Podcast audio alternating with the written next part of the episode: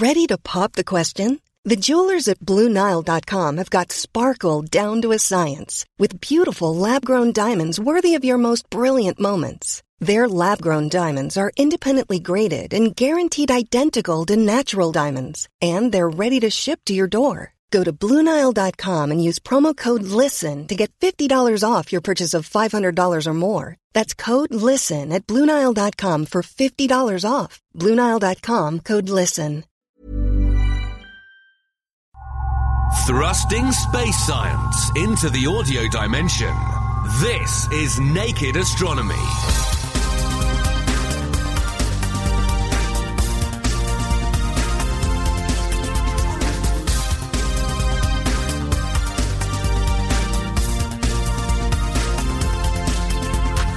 Hello, welcome to Naked Astronomy with me, Dominic Ford.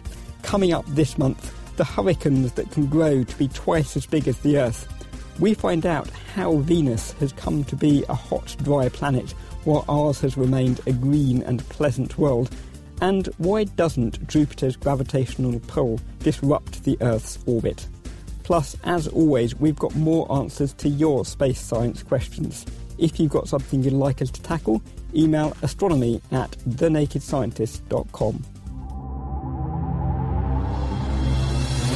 Supported by the STFC, this is Naked Astronomy. For more information, look us up online at nakedscientist.com/astronomy.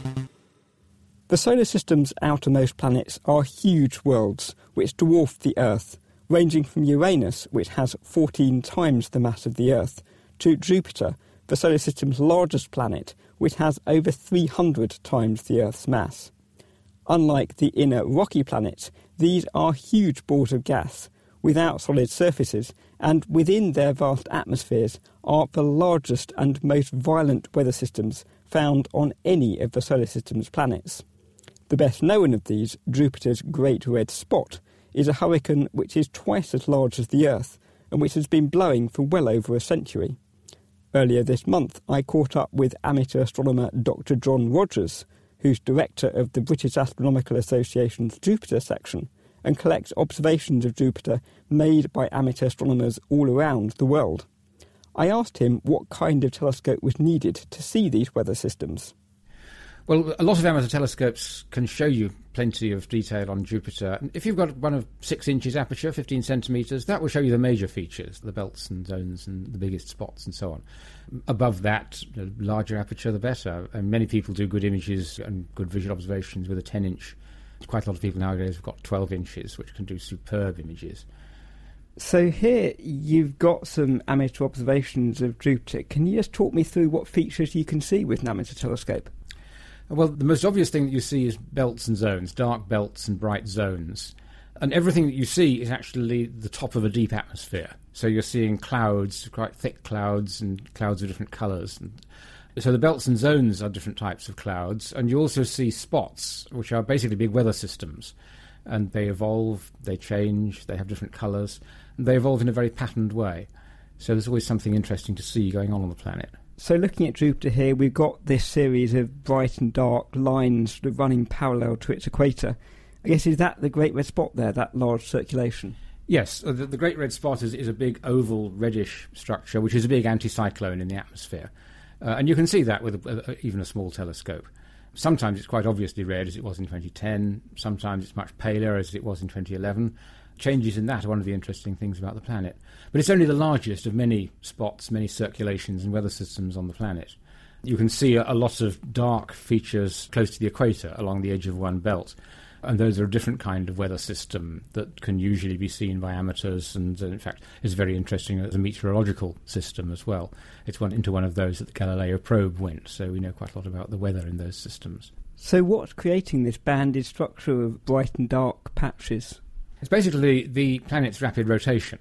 So all the turbulent motions in an atmosphere are twisted by Coriolis forces, by the forces of the rotation of the planet, so they blow east and west. And that gives you a very patterned atmosphere. So there are strong jet streams blowing eastward and westward at fixed latitudes, and all the other spots develop in between those jet streams. So you have cyclonic regions and anticyclonic regions, and those develop into the large weather systems that we can actually see with amateur telescopes. And looking at these observations, I can see lots of these swirling circulations. We've got some dark ones, we've got some light ones. Why are some of them dark and some of them light? The light ones are the ones that have thicker clouds. Those tend to be the anticyclonic ones, where the clouds build up stably and you get very thick cloud layers. Some of them also become red, which is why the Great Red Spot is sometimes red.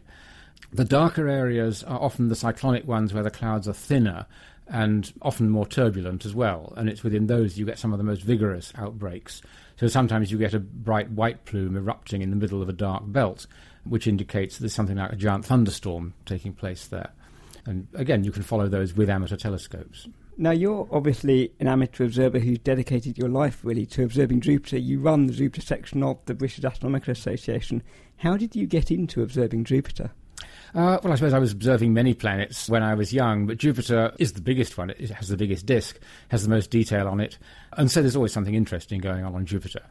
And you can see things evolving over weeks, so sometimes a disturbance will break out that you can follow over a few weeks. But also, patterns unfold over decades or even centuries. So sometimes you can see a disturbance and you can recognise it as something that was last seen many decades earlier. So it has interest in all of these timescales. So these circulations are appearing, they're disappearing. There's continuous change that you can monitor on Jupiter's surface. There is, and actually the ones we're currently looking at show a fairly typical view of the atmosphere, but what you can see in some of them is that the equatorial zone, which is normally bright white, is quite orange, and that was a change that happened quite transiently in 2012 as part of actually of a disturbance affecting a large part of the planet. In fact, in that year there was a major disturbance which illustrates some of the reasons why it's so interesting to observe Jupiter over many years. One of the major belts in the planet suddenly became quite narrow and faint, and then very rapidly erupted into a very dark, turbulent, reddish disturbance that was present all around the planet. And this was quite novel to us in the modern era. It had last been seen in 1926. So we can now say that the planet has reverted to a state that it was in nearly a century ago and is doing the same kinds of disturbances that hadn't been seen in the meantime. But also it's an illustration of why amateur observations, even not the highest resolution ones, can be very valuable, because this disturbance began just before solar conjunction, that is, just before the planet disappeared behind the sun in the evening sky. And it was only caught at its onset because a few observers were following the planet into the twilight. Even when they couldn't get very good quality images, they were able to record that a major disturbance had started. And then they were able to get back again as soon as the planet reappeared in the morning sky a few months later and look out for these disturbances and how they had developed at a time when observers otherwise might not have bothered because the planet was so difficult to observe. We'll be returning to John a little later to find out how amateurs manage to take such high-resolution images. But I'd like to turn now to Lee Fletcher from the Atmospheric, Oceanic and Planetary Physics Group at the University of Oxford. He works on theoretical models of how the atmospheres of these large planets behave, and Lee's group works with observations made by amateurs like John Rogers. I started by asking him why the giant planets were such fascinating places to study. All four giant planets in our solar systems can be thought of as rather simple examples of what a planet looks like if you don't have the complicating influence of continents, mountain ranges and oceans like we do here on the terrestrial planets. What you're looking at when you look through a telescope at the giants is pure weather systems, pure, unadulterated, fluid dynamic systems. In fact, the natural state for any spinning planet to take on would be a banded structure, something like Jupiter and Saturn, with those powerful eastwards and westward winds pushing material east and west around the planet. So by looking at the giants, certainly from a meteorology point of view, what we're trying to do is understand the physics and the chemistry of the weather systems on the giants so that we can then apply those same principles, those same ideas to weather systems on our more complicated home planets. So even though these are really very different from the Earth, they're tens of times more massive, what you're saying is that the physical processes going on in their atmospheres are actually very similar to what's happening on the rocky planets. Oh, absolutely. And in fact, a lot of the meteorology that we see on the giants is being driven by the deposition of sunlight. So on Earth you have the sun heating up the ground then leads to convection within our own atmosphere, and those are the weather systems that you see affecting us every day here on Earth. Now, on the giant planets, the sunlight is still being absorbed by the clouds, by the gaseous species which are present in that atmosphere, and that energy is then able to drive the powerful atmospheric circulation that we're looking at. Now, we've got these absolutely fantastic images that we see returned by spacecraft like Galileo of Jupiter and Cassini of Saturn. Sure. What can amateurs really contribute to our scientific understanding of those planets? Okay, well, what you've got to remember is that when you're looking through a telescope at visible wavelengths is that you're seeing light being reflected back from the cloud tops on any of these giant planets. Now, that sometimes gives us a false impression because you're thinking about things in just two dimensions. You're looking at light reflected from the very top of those clouds. But, of course, these atmospheres are actually very complicated three-dimensional structures. Now, what the amateurs can do that we professionals sadly cannot, and even with a spacecraft in orbit around some of these planets, we're unable to do this, is look at the giant planet on a night-by-night basis. So forming that continuous long-term data set to look at how the weather systems and how the features are evolving with time is something that uniquely amateurs can provide to the scientific community. And you've got these incredible guys out there who can devote time to the observations of the giant planets on a nightly basis to give us a data set that scientists can only dream about. So this close collaboration that we now have between the professionals who maybe get time on a telescope once every few months, if not once every few years, and the amateurs who are observing these complicated evolving systems on a nightly basis is stronger than ever. And it's really helping, and we're now getting a lot of scientific publications out of that collaboration. When we look at, for example, the visible opaque surface of Jupiter, what physical structure are we looking at? So when you're seeing Jupiter through a telescope, what you're really looking at is light being reflected back from the cloud tops. And our best understanding is that those clouds are made not of water ice like you would have here on Earth, but of crystals of ammonia that is frozen out to form those different clouds on the visible surface of Jupiter. Now, you're quite right, that's not a rocky surface.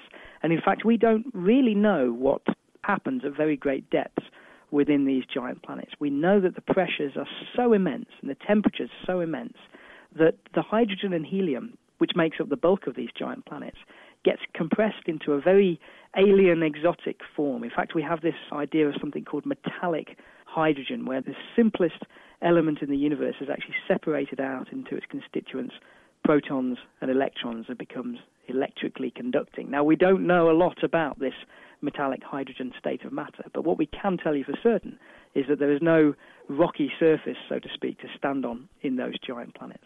Now, those ammonia cloud tops, unfortunately, act as a limit to what we can understand about the giants. We use a process called remote sensing, whether it be from a ground-based telescope or whether it be from a spacecraft in orbit. And that means looking at the giant planets across multiple different wavelengths of light. Now, the different wavelengths probe down to different altitudes within the planet's atmosphere, but those clouds act as a limitation. We very rarely can get beneath those cloud tops, and that means that we struggle to see what's going on deep down below, which is annoying because a lot of the interesting dynamics, a lot of the convective activity which is shaping the appearance of those giant planets is being driven not from above but from below by powerful convection deep below the cloud tops.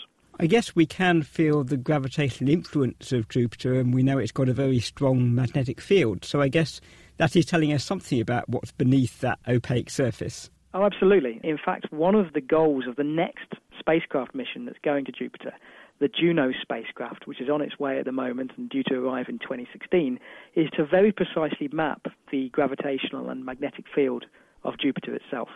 Now, that is a way of peeling back the skin of the onion and actually peering below the clouds to try and figure out what the structure of the planet is at great depth. But it's still an enormous challenge. And what amateur observers are seeing when they look through a telescope is the very skin of the apple. They're seeing the top-level manifestation of things that are going on much deeper down. We have to think of these as big three-dimensional systems.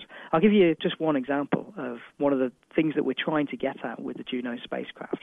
A lot of the meteorology that we see, we believe is being driven by very powerful rising convective columns, just like you would see a cumulus cloud here on Earth on a stormy day.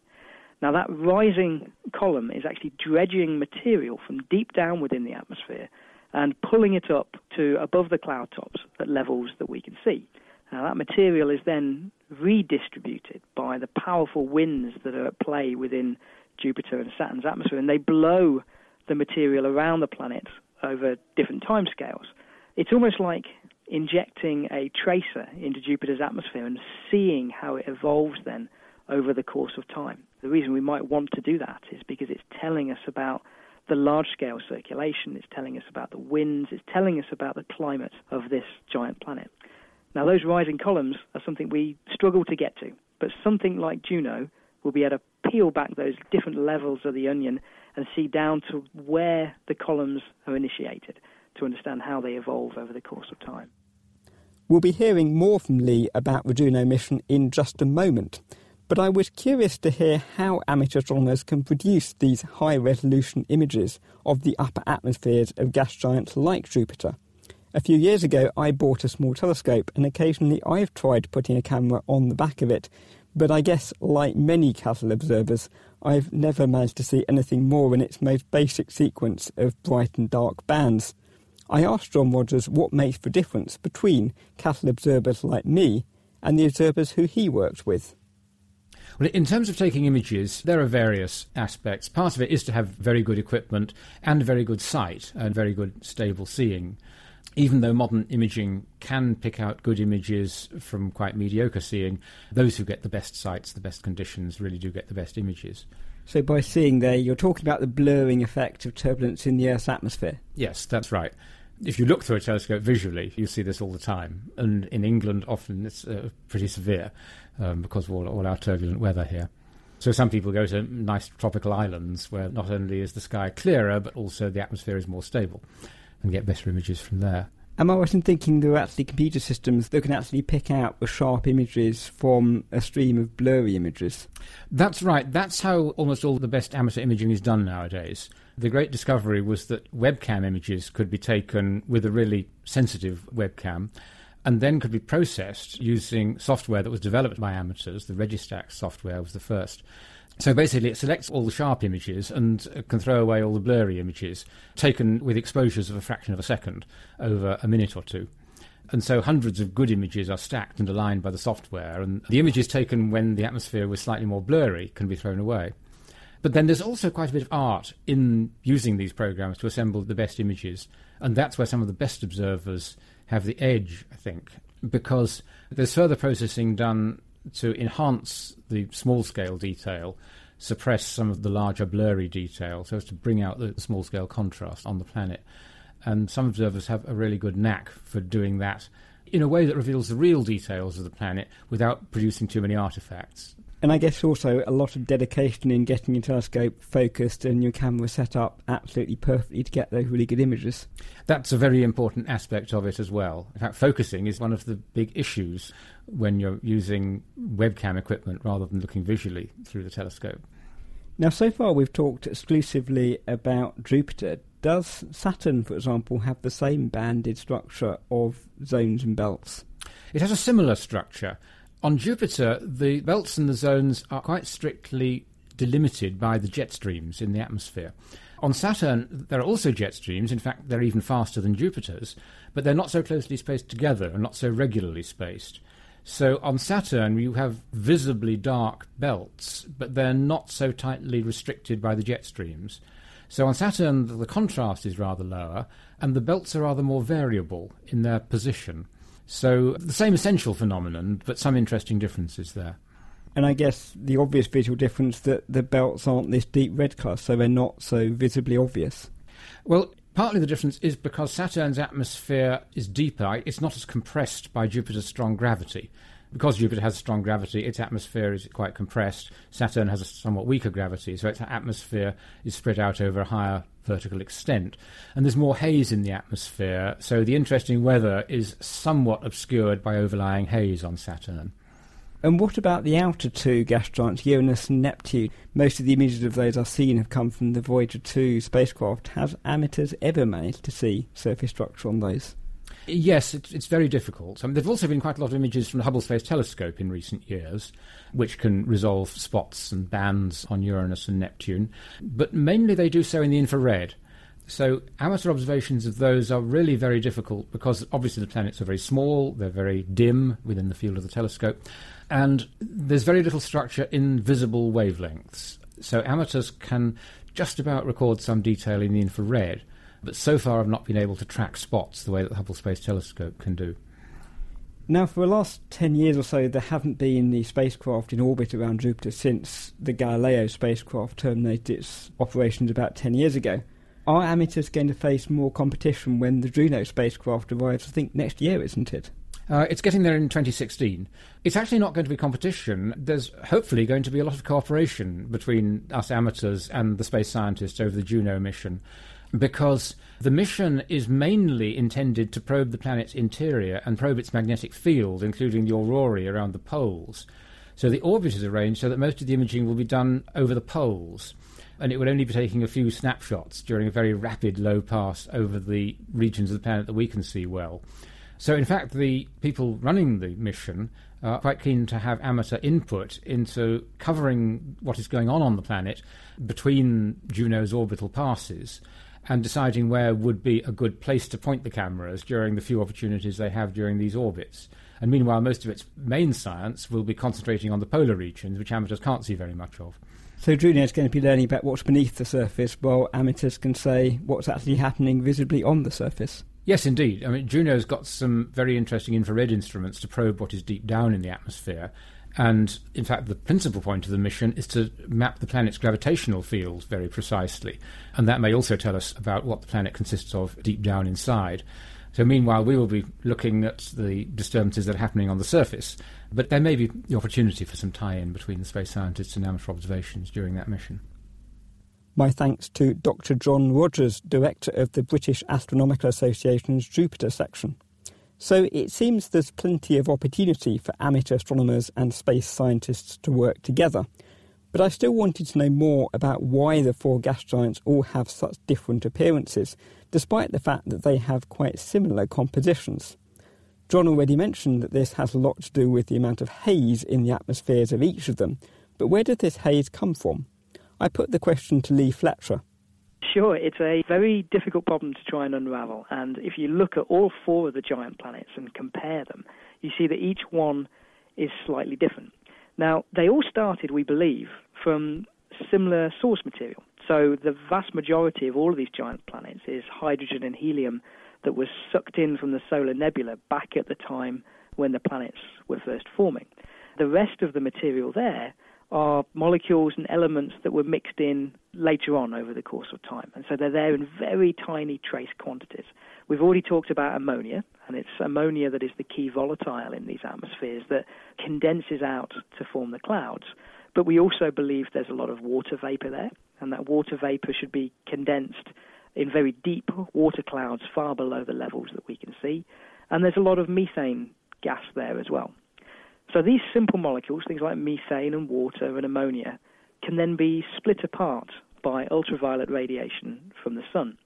And it's that chemistry, those chemical reactions, which leads to the very different compositions and the very different appearances that we see on all four giants. Now, methane is a really crucial constituent in that when you split apart methane, you form these chains of extremely long hydrocarbon molecules. And those hydrocarbons can form haze particles or smog particles within the atmospheres of these giants. Of course, the amount of chemistry you might have more haze particles. The more haze you have, the slightly different colors you'll have from planet to planet. So something like Jupiter, where you see the cloud tops very clearly, has very little overlying haze layers, meaning that we can see the deep red and the white colors of the clouds. Contrast that with something like Saturn, where the appearance is often much more bland than Jupiter. On Saturn, there's a lot more haze material, and that haze just prevents us from seeing quite as deep into the planet's atmosphere. You've alluded there to the fact that the solar system has four gas giants, and obviously we're very used to seeing lots of images of Jupiter and Saturn, but most of the images that I've seen of Uranus and Neptune, the two outermost gas giants, have come from Voyager 2 in the 1980s. Are we now able to take images of those from the ground? So the last time that any spacecraft visited Uranus and Neptune, what we know as the ice giants in our solar system, was back in the late 1980s, a quarter of a century ago now, which I think is quite a sad thing. Now, thankfully, we have both space-based observatories, things like the Hubble Space Telescope, and also very large ground-based observatories like the Very Large Telescope in Chile, the Gemini and Keck telescopes out in Hawaii. And these are capable of resolving cloud features and dynamic meteorology on the atmospheres of the ice giants. It's only been in recent years that we've been able to start doing this and to actually track cloud features on Uranus and Neptune in the same way as amateurs are now doing for Jupiter and Saturn. And what we're seeing is that Uranus and Neptune have similar banded structures, so they have the belts and zones which characterize something like Jupiter, and they also exhibit every now and then white convective plumes, so columns of rising material that dredge stuff from deeper down in the atmospheres, just like we see on Jupiter and Saturn. So again, it's the same fluid dynamic processes, the same physics, the same chemistry, which is shaping the appearance of the ice giants as is shaping the gas giants. The reason for their very different appearance, so Uranus and Neptune appear blue and Jupiter and Saturn appear a multitude of colours, is because the amount of material is there in different ratios. For example, on Uranus and Neptune, a lot of what we see in the upper atmosphere is methane gas. Methane gas absorbs very strongly in red light, leaving the rest to be reflected back as blue, which is why you see the blue appearance of those two planets. Now, I guess one of the obvious characteristics of the Earth's atmosphere is that its weather changes with the seasons. Mm-hmm. Do the gas giants also have changing weather with the seasons? They certainly do. Seasonal evolution is now a big field in the gas giant community. It's taken a while for us to get there, and the simple reason for that is that Saturn takes 30 Earth years to go around the Sun. Something like Neptune takes 165 years to go around the Sun. So seasons are much, much longer than we're used to here on planet Earth. And that means you need long-term data sets to start to track how things are changing with time. Now, the best characterized planet in terms of seasonal evolution is now Saturn. And that's because we've had the Cassini spacecraft there in orbit since middle of 2004. So operating almost for a decade now to give us a third of a Saturnian year. Now, when we first arrived at Saturn, it was summertime in Saturn's southern hemisphere. So the sun was more illuminating in the south than it was in the north. And we noticed that the northern hemisphere that was just coming out of wintertime conditions appeared blue compared to the normal yellow and ochre appearance that you would expect for Saturn. Now, over the course of the mission, we've now passed through what we call the spring equinox, and we're on our way to summertime conditions in the northern hemisphere, so almost half a Saturnian year later. And as those seasons have marched on, that blue coloration in the northern winter has been slowly replaced by the typical yellow colours, and we're seeing before our very eyes Saturn's atmosphere change and evolve depending on how much sun is reaching different latitudes over time. And I guess you've hinted that Juno is what's going to bring us that kind of coverage for Jupiter. What can we expect in the coming years? Now, Juno is going to be particularly exciting because for Saturn, we've been able to look down at the poles of the giant planet using Cassini, and there's been some very interesting discoveries at very high latitudes, such as hexagonal waves and very compact hurricanes situated right at the poles of this planet. Now, on Jupiter, we've never seen the poles directly. The only mission that got a fleeting glimpse was Pioneer back in the 70s. So Juno will be in a polar orbit and able to look down on Jupiter's poles for the first time. So who knows what we might discover there. That was Lee Fletcher from the Atmospheric, Oceanic and Planetary Physics Group at the University of Oxford. And if all of this talk of the gas giants has got you keen to go out and spot them for yourself in the night sky, then Saturn is quite easy to spot just at the moment in the evening sky, not far from the star Spica. Jupiter, on the other hand, isn't visible just at the moment because it passed behind the Sun within the last week on the 19th of June. But as we get towards the end of 2013, it'll be high in the sky once again in the northern constellation of Gemini.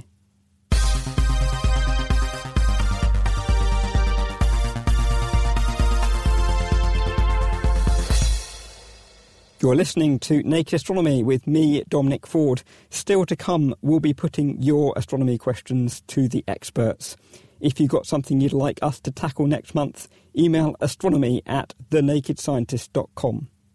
But first, it's time to take a look at what's been making the news this month, and the question of why Venus is a hot and dry planet, while the Earth is a green and pleasant world, is the topic of a paper in Nature this month. A new model suggests that this difference could have set in very early, even before the surfaces of the two planets had cooled to the point of solidifying. The paper argues that at this early time, water vapour clouds in their atmospheres would have limited the amount of heat that each of them could radiate to space. According to the model, the Earth was far enough away from the Sun that it could radiate away all the warmth that it received. But Venus, on the other hand, even though it's only a little bit closer to the Sun, receives just slightly too much heat to radiate away, and so it stayed molten for a very long time after it formed, and it was during that period that it dried out.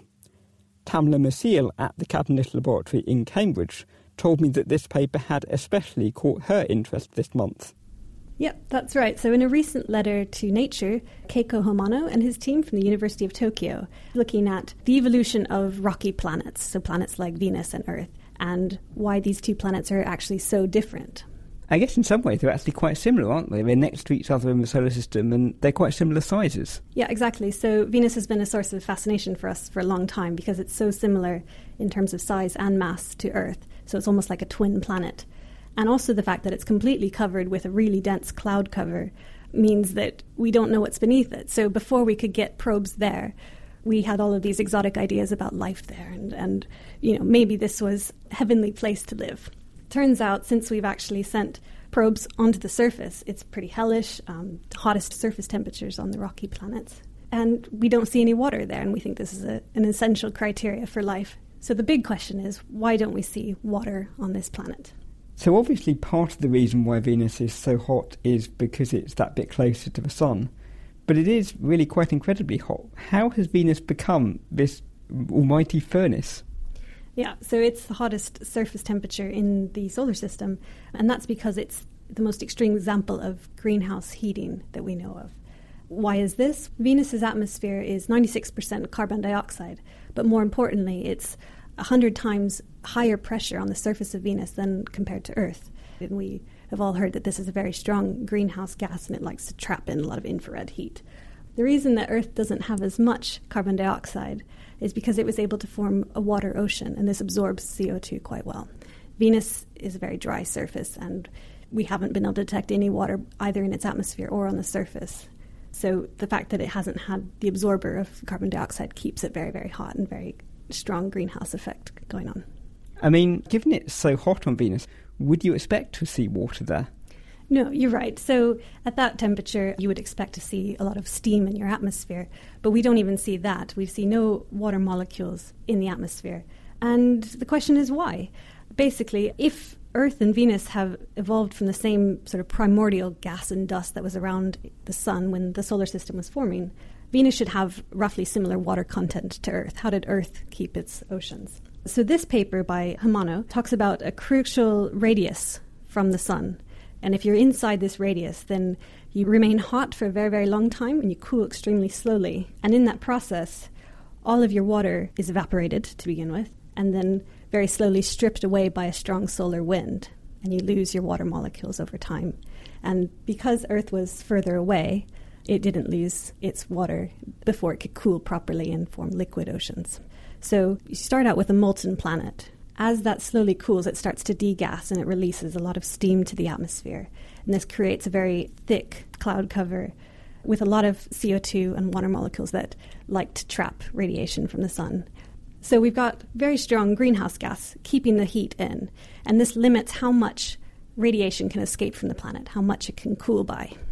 If we also have strong heating from the Sun, because it's pretty close to the Sun, then you have heat coming in and a limited heat leaving, because you've got this cloud cover keeping it in.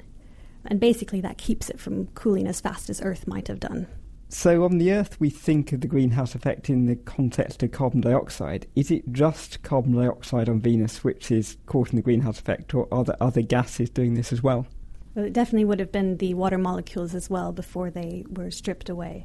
Essentially, you can think of this, on a cloudy day, quite often the temperatures tend to be warmer, and this is because it's trapping the infrared heat. It's opaque to infrared wavelengths, so we have a higher temperature. This was happening on Venus as well. So Venus was very hot because it had all of this water vapour in its atmosphere acting as a greenhouse gas. But I guess the Earth was also molten back when it first formed, and surely its water would also have been in the form of steam. So why did Venus remain hot for so much longer? This comes back to this critical distance from the Sun. The Earth, of course, would have had a very thick steam atmosphere as well.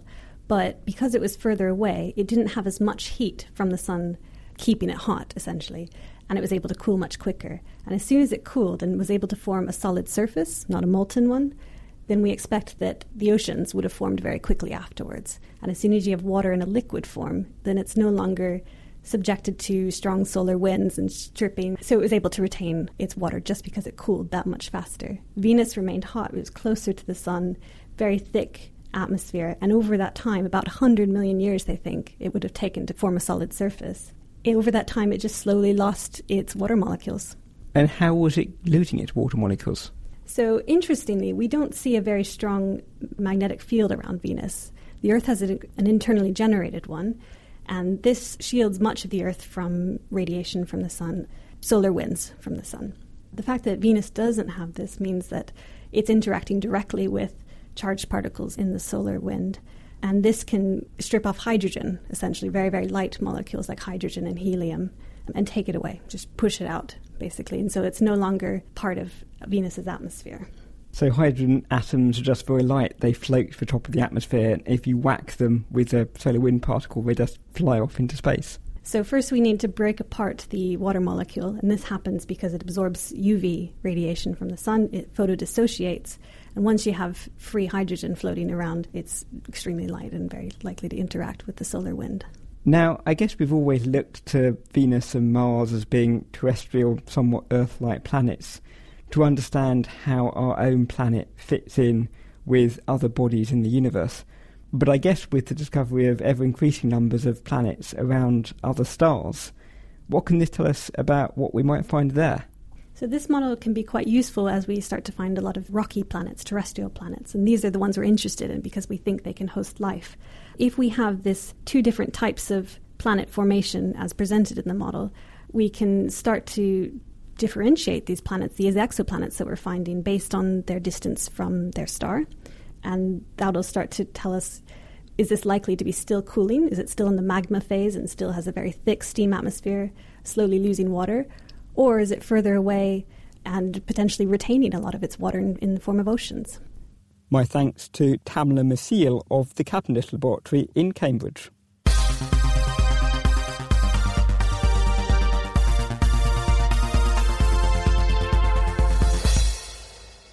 Now, it's time to dip into Naked Astronomy's postbag and answer some of your questions.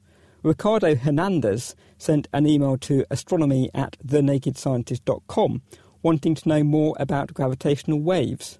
He was wondering whether the vibrations of these waves might be strong enough to trigger earthquakes. To find out, I put this one to Kirsten Gottschalk at the International Centre for Radio Astronomy Research in Perth. So the short answer to this one is no, not really. If they were strong enough to cause an earthquake, then we would have detected them by now and it would be in the news and everyone would be really excited about it. But unfortunately, they're far too weak to have that kind of an effect on the Earth. So gravitational waves are like a big wave that propagates in space-time, and they're predicted by Einstein in 1915, and they mostly theory until now, that they transport energy as gravitational radiation as these waves, and we haven't yet directly detected them. We have detected them indirectly. There was some observations of a system out in space that two astronomers did, and they surmised the existence of gravitational waves, and they won the Nobel Prize for Physics from those observations in 1993. but we haven't actually directly detected them on Earth because it's extremely difficult because they are so weak. We predict that the strongest ones that would be reaching Earth would maybe be if you had a kilometre of the Earth, the gravitational wave coming in would only change the size of that kilometre by less than the size of a proton. So to measure the effect of these waves, you need to be looking at big things and measuring over big distances. And what kind of astronomical objects are producing these gravitational waves? So we have systems that are orbiting around each other. So maybe you've got neutron stars going around each other or black holes and stars in orbit around each other. So you've got these two things that are spinning around a shared centre of gravity, a point in between them, and their interaction in their orbits produces gravitational waves. So they're produced when very massive objects are moving around very quickly, but how would we detect them? So there's two main ways that we're trying at the moment from Earth. There's these things called laser interferometers that we've built, where you've got two lasers at right angles to each other. And when a gravitational wave comes in, one of the arms will be stretched longer and one of the arms will be shrunk. And so because they've got these two lasers, they interfere and you can see a change in that interference pattern, even if just the distances of those arms are changed very minutely. Unfortunately, none of the detectors that we have, the laser interferometers that we have on the Earth, have actually detected a gravitational wave yet, but they're planning on building even bigger ones so that they're even more sensitive to weaker waves, and hopefully we'll find some soon. And then there's the other way that we're trying, and radio astronomers are observing these things called pulsars, which are neutron stars that are spinning around very fast, and they emit extremely regular pulses of radio waves. And so they are the most accurate clocks in the universe. And so you have these pulsars out in space, in the universe, and they're beaming their pulses of radio waves towards the Earth, and we can collect them with radio telescopes. And when a gravitational wave goes through space-time in between the pulsar and Earth, it will actually change the timings of those pulses. So you'll see one pulsar that's, perfectly pulsing at us, and a gravitational wave will, ripple past, and the timings will be off a little bit. And so what you can do is observe pulsars in one direction and then observe pulsars in another direction, maybe at 90 degrees, because you need to have them at right angles, not at the same line, not at 180 degrees. And so you observe all of these pulsars in different spots in the sky, and you should see the timings lengthened in one direction and shortened in another direction. So it's kind of like the same way the laser interferometer works, except on a massive scale, almost as big as the galaxy, hopefully. We've got these detected on Earth that could find gravitational waves, and we've got methods using pulsars. Are these teams in direct competition to get the first discovery of gravitational waves, or are they looking for fundamentally different kinds of gravitational wave? I think they're pretty much in competition to find the first gravitational waves. And if you ask the people who are trying laser interferometers, they insist they're going to find them first. And you ask the people that are trying to use these pulsar timing arrays, and they're like, oh no, we've got a great chance. We're going to make this happen really soon. But neither of them have managed it yet. So we're just holding our breaths and waiting to see who gets there first. And then there's actually a third way they're going to maybe try, and it's basically laser interferometers, except they're thinking of putting one in space so that it's not affected by things on Earth. So some of the laser interferometers, if you have like a truck drive past, even hundreds of kilometres away, that can result in a false detection because they're so sensitive and almost anything that happens around them can actually have an effect. So having it out in space removes a lot of those effects and you can get much more accurate readings. Thanks, Kirsten. Now, we've got an email here that's come in from François Lagrange. He understands that the solar system's planets circle around the sun because its gravity is always pulling them inward, keeping them in orbit around it. But he wonders if every body in the universe exerts a gravitational pull on every other body, as Newton says. He wonders why the gravitational pulls of massive planets like Jupiter don't disrupt the orbits of smaller and less massive planets like the Earth. I put this one to Dr. Ross Church, who works on solar system dynamics at the Lund Observatory in Sweden. That's correct. Jupiter does exert a gravitational force on the Earth, but Jupiter is only about 1,000th of the mass of the Sun, which is the most massive object in the solar system, and it's also several times further away. So the force on the Earth from Jupiter is much smaller than that from the Sun. and hence the dynamics of the Earth's orbit are really dominated by the force from the Sun. But the solar system's been around for, 5 billion years? Presumably even quite a small pull would start to have a significant effect over these very long timescales. Yes, that's correct. And in fact, what the forces from the other planets in the solar system, and that's dominated by Jupiter as the most massive of the planets, does is it causes the orbits of the planets to vary on longer timescales and in a periodic way. So the eccentricities and inclinations of the orbits, that's how elliptical they are and how much they're out of the plane of Jupiter and the Sun's orbit, changes with time on timescales of tens of thousands of years. So while we think of the orbits of the planets as being relatively constant over human timescales, over longer timescales those orbits are changing. That's right, yes. So Jupiter isn't massive enough to have a significant effect on short timescales. What about the stars around the Sun? They're obviously much closer in mass to the Sun.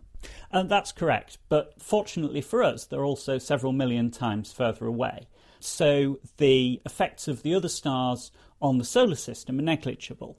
However, if another star were to come closer to the solar system, it could very easily disrupt the orbits of the planets in the solar system. And in fact, we think we have evidence of this having happened in other planetary systems that we now see around other stars.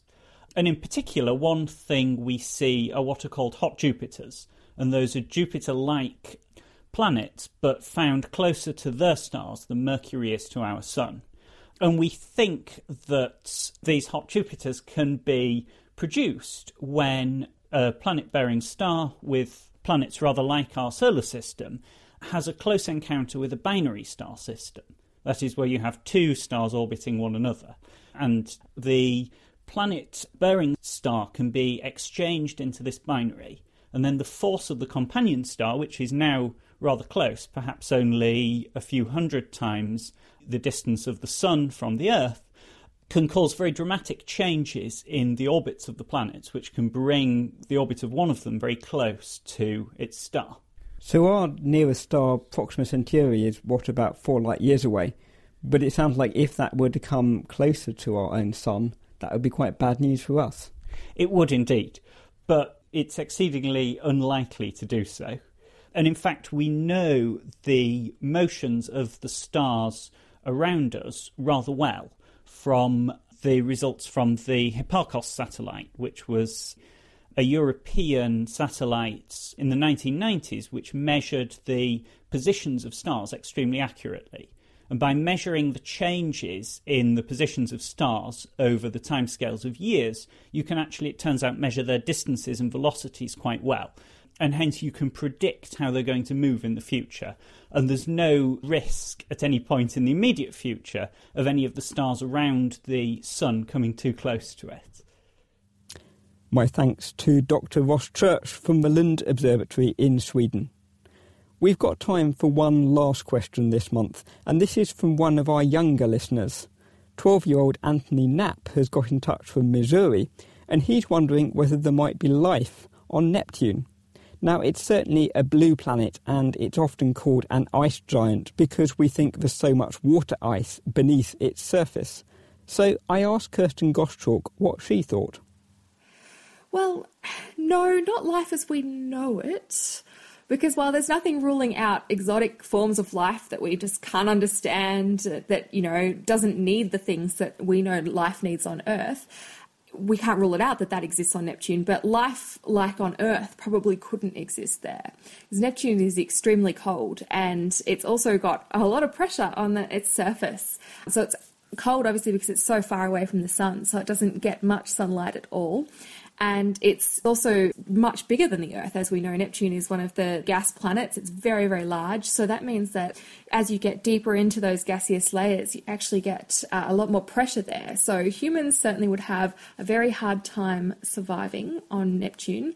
In fact, some scientists have been doing experiments and they've determined that it's quite possible there's oceans of liquid diamond on Neptune because the pressure is so high and the temperatures get so high as you get higher and higher pressure that there might be molten diamond oceans, which would be an amazing sight to see, but not necessarily the best place to harbour life.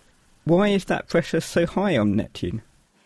Because it's such a massive planet, it's got so much stuff and so much weight, and that weight all has a lot of gravity that pulls it in all together.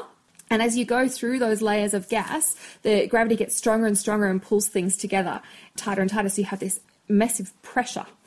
So I know some of these gassy planets do have rocky moons. Could they be a more promising place for life? They sure could. In fact, we think there's a pretty good chance there might be some kind of microbial tiny little life somewhere else in the solar system, maybe around Jupiter, Europa, a moon around Jupiter that's mostly ice. We believe that there is a liquid ocean under that ice that's interacting with the rocky core of the moon. It might have some life there. There's also some moons around Saturn that might have liquid water on them and therefore might have some life. And there's also Triton around Neptune. So coming back to whether Neptune could support life, the moon Triton around Neptune has ice and rock and it might have liquid water, so there might be some microbial life there. So if we're hoping to send, I think NASA's planning a mission to Europa to have a bit of a dig around and see if we can find anything there and see what is actually under the ice. But obviously that's many years in the future, because not only does it take a while to plan these things, it obviously takes a while to get out to Jupiter and Saturn and Uranus and Neptune to even investigate.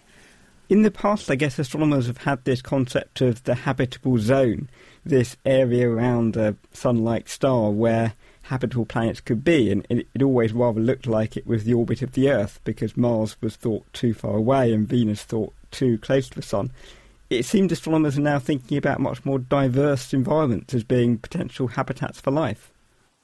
Definitely. So the reasoning behind the habitable zone that was pretty much where the Earth is was because we had to be close enough to the star, to our sun, but other planets obviously around their stars, to have liquid water. So getting enough energy and heat and light from the sun for ice to melt and us to have liquid water, and also be a big enough planet to have an atmosphere to protect that water and have a biosphere or something like that.